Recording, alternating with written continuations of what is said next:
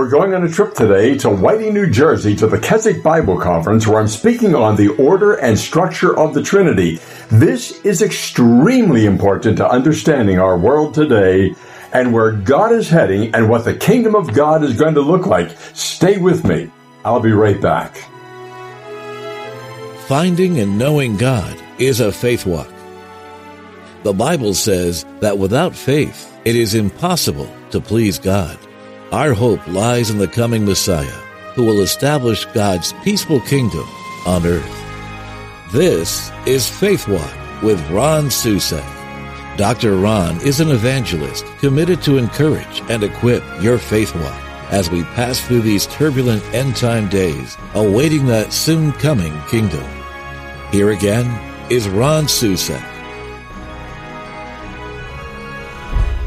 We cannot come to the place where we witness the Holy Spirit doing the unbelievable, the unimaginable, the impossible, as long as there's something in us that thinks that we can do it for God. Your target might be right, your motive might be right, but until you're dead, what did Jesus say? Nothing can grow.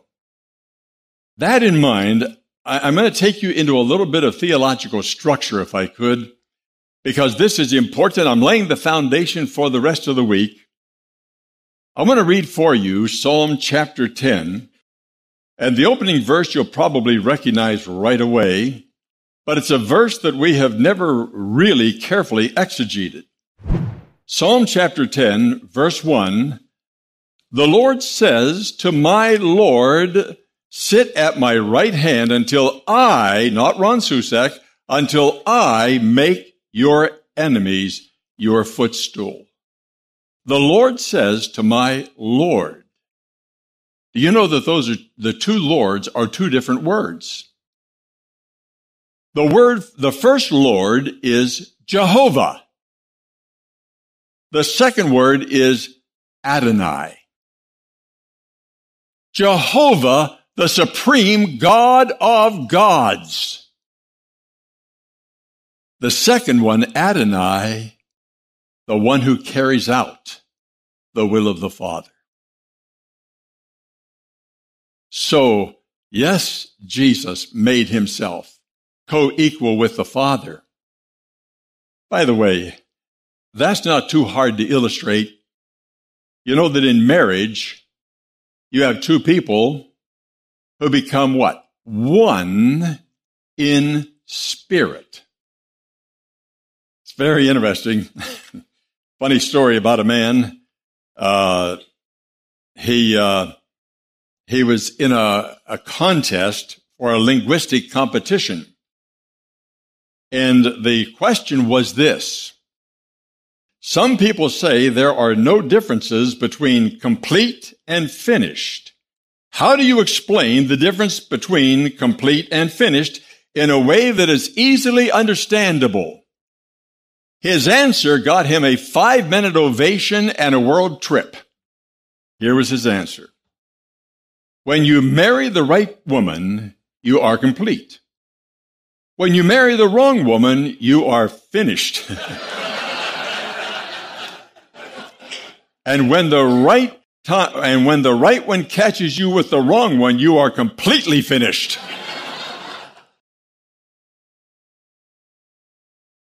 It's humorous, but what his humor is doing is reminding us what marriage is. It's two identical, two people that are have their own identity. They have separate roles. They can't say, well, my upper half is woman, my lower half is man, as we're hearing on the news right now. They cannot say, I imagine myself as a woman. Oh, you know where I'm going with that. I don't need to, I mean, that's that's like walking through a cesspool, all that kind of talk. But it's a man and a woman designed by God coming together, and they become one in spirit. Now, what I've learned in more than fifty years of ministry is that that is never complete on the day you say, I do. It takes a lifetime to develop that oneness of spirit. How many are old enough here to say amen to that? It's true. It takes a lifetime of learning to forgive and forget and to help and to give and, and to say to yourself, I'm not here to be served. I'm here to serve. And if the other person is saying the same thing in reverse, all of a sudden your spirits begin to blend together. But the moment you think that you ought to be served and you're just grunting and wanting the other person to run around and do your business, you'll never be one spirit. Because people become one in spirit only, only when they love so deeply you find them riding a donkey like Jesus did, wrapped in humility, on their knees with a towel washing feet. Nothing other than that will form a great marriage. Now, the point I'm driving at is this. There is very clear structure in the Trinity, and I'm telling you why I am I'm dealing with this this week. Over the past months, what God has opened up in our life and ministry is so completely unimaginable, so completely beyond us, and you'll understand that as we go along this week, totally beyond us. I don't enter the Bible just to read stories. I want to know, Father, I need to know how to, how your son related to you because he overcame every obstacle and redeemed the universe. And you said that I'm to be like him. I want to know how he did it. And I will do everything I can to duplicate that in my life. Let me show you how this happens. This is incredible. And, and I'm not talking to you out of testimonially. I, I'll have to share with you that, and my wife will verify this because she feels it in the middle of the night over and over again, hundreds of nights. I'm out of bed at one in the morning to get in the Word of God and in prayer till three, four, five in the morning because I'm desperate. That I don't want to leave this planet and miss the privilege of God being able to do the supernatural in and through my life. Why settle for anything less, right? Why settle for less? Now, Doctor Ron has been talking to us about the end time days and wants us to prepare for the coming kingdom. And he has written a book titled The Assyrian Prophecy that is a missing part of the end times puzzle. And he who sat on the throne said, Behold, I make all things new. Write, for these words are true and faithful. The world is not ending. God is preparing a new world soon to begin. An ancient nation thought lost to extinction is soon to rise anew to prepare for that day. Isaiah identified this nation in a prophecy that has been hidden in plain sight for some twenty-seven hundred years. Its name is Assyria.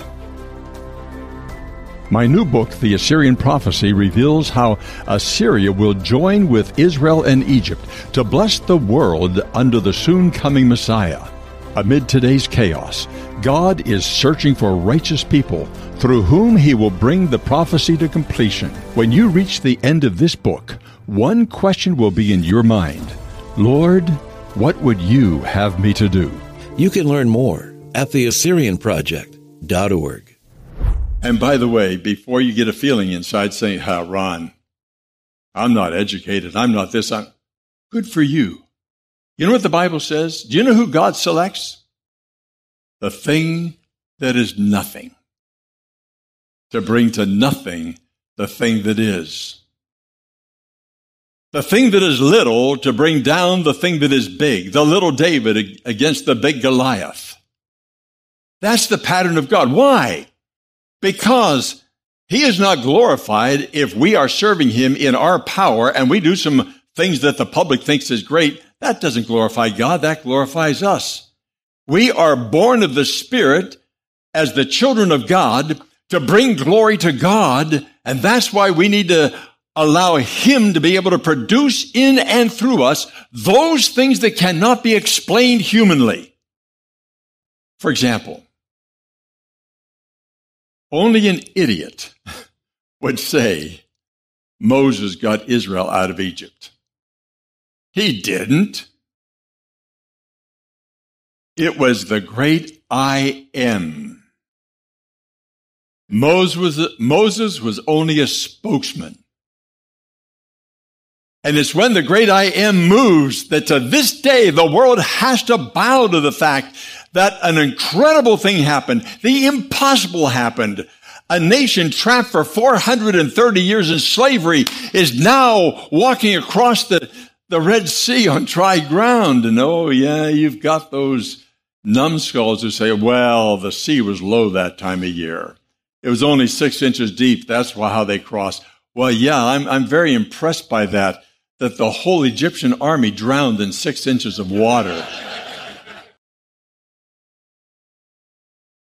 My friend, let's live for the supernatural. And I'm telling you how to get there. I'm not just trying to excite you. I'm, ch- I'm trying to tell you how to get there. We've got to die. And then we've got to dare to face the enemy. There'll be tough times. It's a real battle. This is not an amateur's game. Watch this. Here's what I want you to see. The structure of the Trinity. Number one, the, the Father is the highest authority. Jehovah God, the Father, is the highest authority. Isaiah forty-five fifteen, truly, you are a God who hides himself, O God of Israel, the Savior. Psalm twenty-seven five. By the way, when it says he hides himself, do you know why? God does his great works through other people, through you. Psalm twenty-seven five.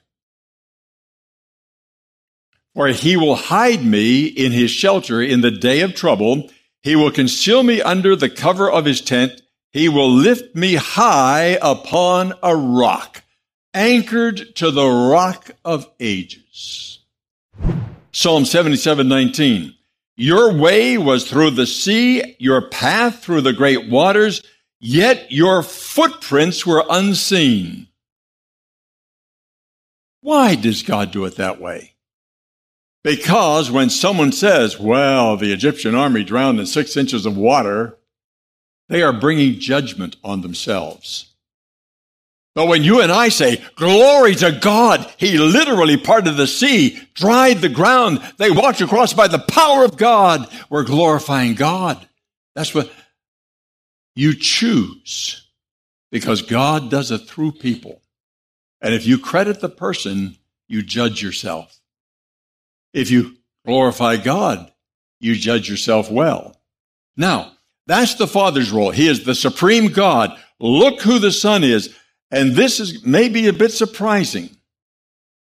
But if you read John chapter, uh, the, John, the book of John very carefully, here's what you'll find in John five nineteen. Truly, truly, I say to you, the Son can do nothing of his own accord. If Jesus can do nothing on his own, how can you and I do nothing on our own?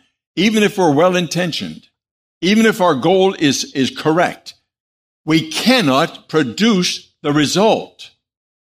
The Son can do nothing of his own accord, but only what he sees the Father doing, for whatever the Father does, that the Son does likewise.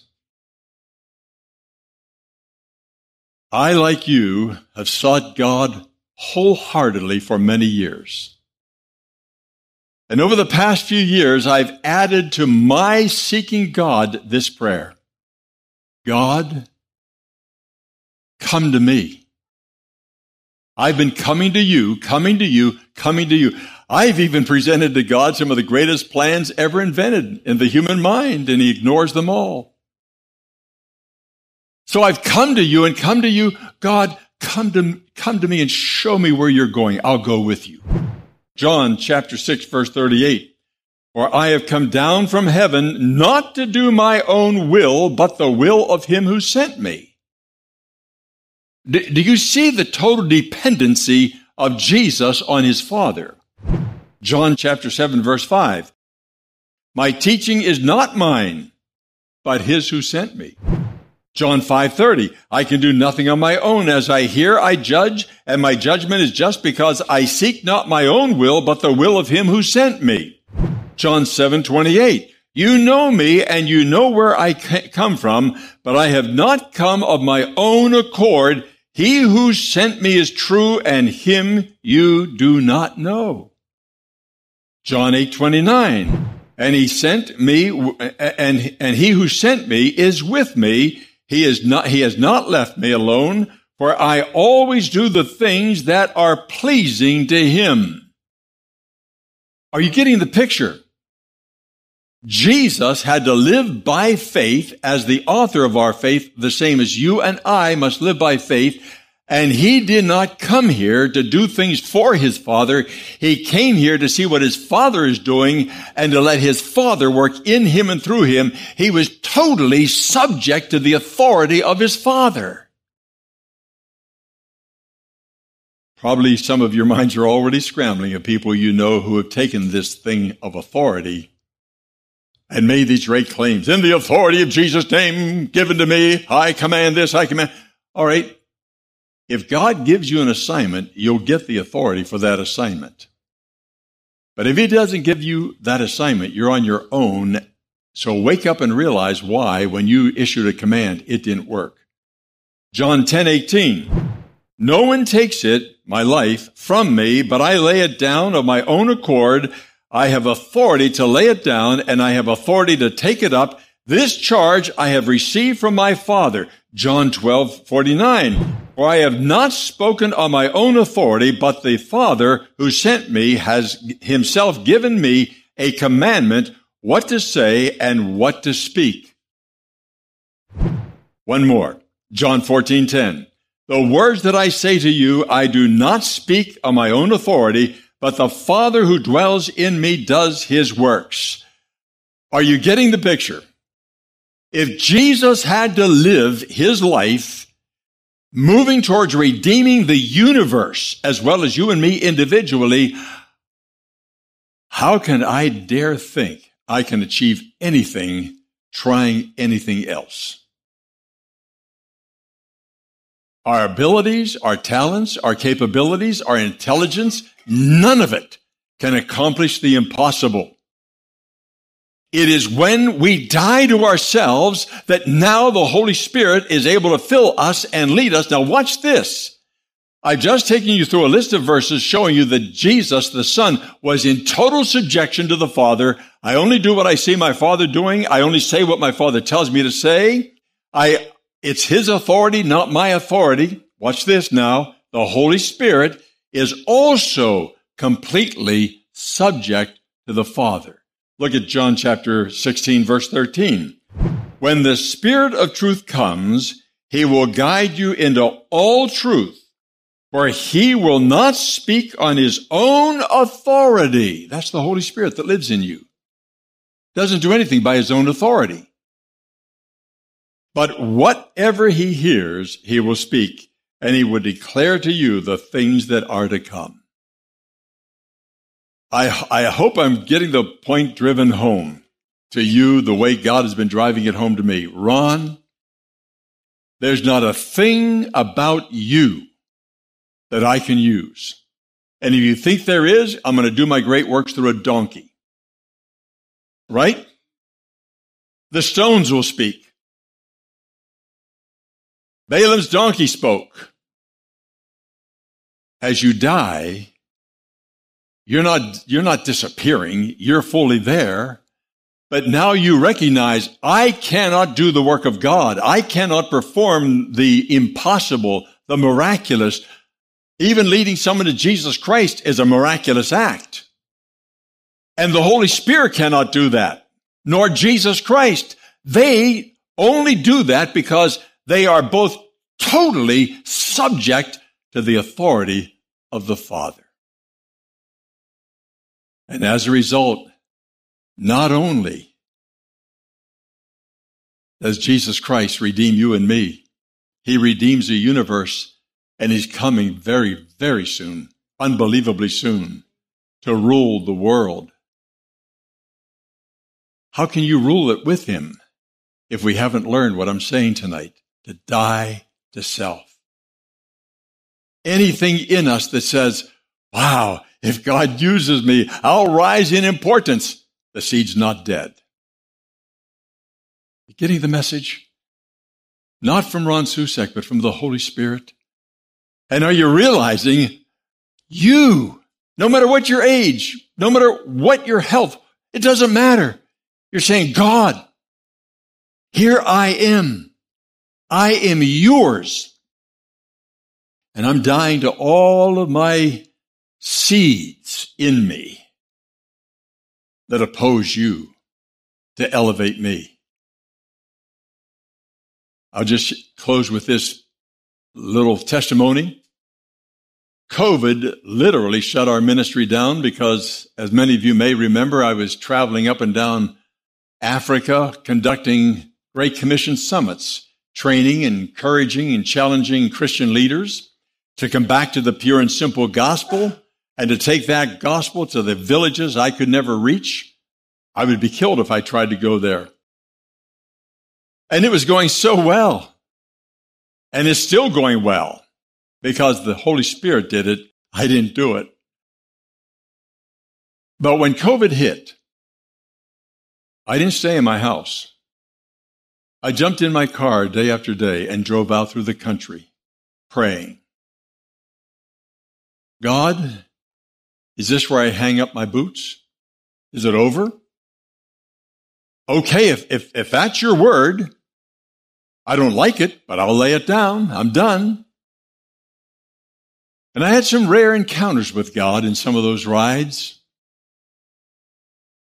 where I really sensed in unexplainable ways his presence saying, I got it under control, Ron. I know what I'm doing. And I got a phone call from my publicist, and she said, Ron, there's a man in Canada who's starting a new television network, and he wants to talk to you. We talked on the phone for two hours, Zoom call. And, and he said, I had a vision. I saw a volcano spewing lava in every direction. And I realized that is a lot of the non-Christian nonsense we've been spewing out to the world through television. And God has laid it on my heart to begin a new television approach. I only want people on it who are t- telling the truth and preaching the gospel. We talked for two hours. He said, I want you to do a program for me. A year ago, March first, we launched our first program. And within two or three months, Roku gave us a channel free. Roku. More networks picked it up. More streaming picked it up. Podcasts picked it up. And they tell me that there's not a place on earth where you cannot see the broadcast of the telecast today. In one year, people in the industry say, that's impossible. It doesn't happen. Particularly because we are not paying for this. We have to pay for the production.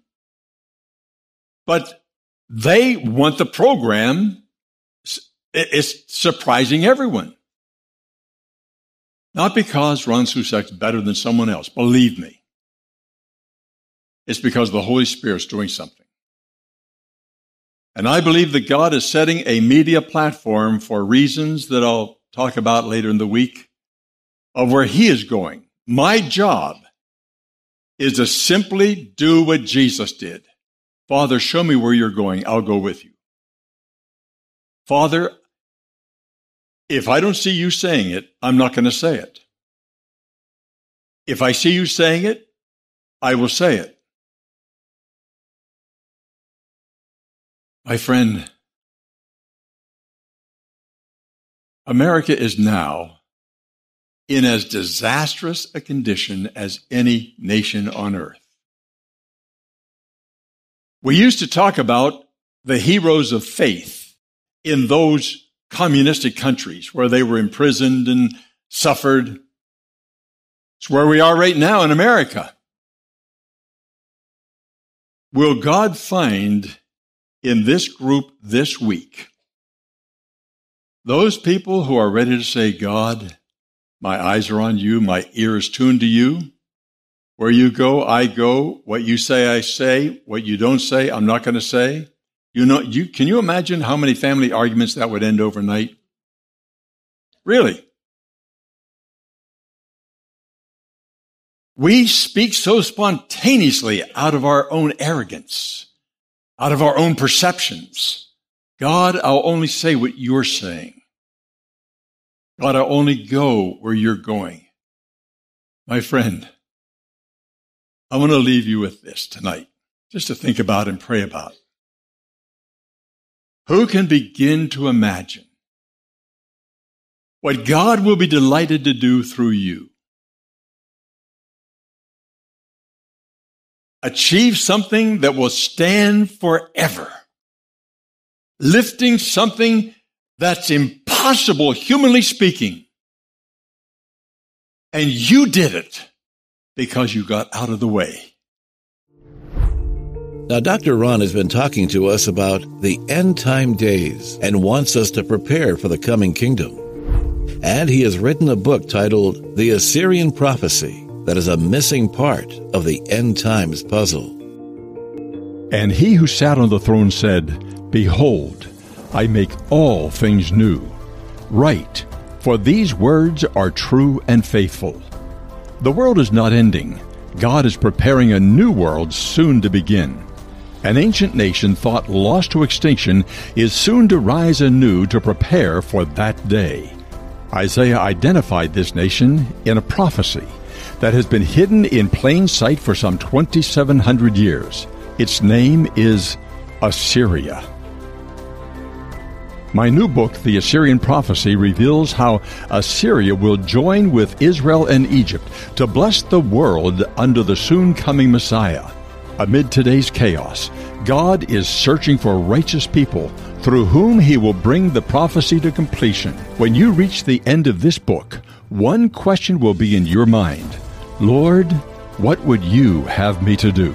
You can learn more at the assyrian project dot org. Thank you for your gift to help Doctor Ron in building lives by advancing the teaching of God's Word through the programs of Faith Walk. You may never know until heaven whose lives you've impacted somewhere around the world. So please accept and enjoy your copy of The Assyrian Prophecy as our personal thank you for standing with us at Faith Walk. Well, thanks for being with us today, and we hope you'll join us again next week as we find courage for the journey in our Faith Walk.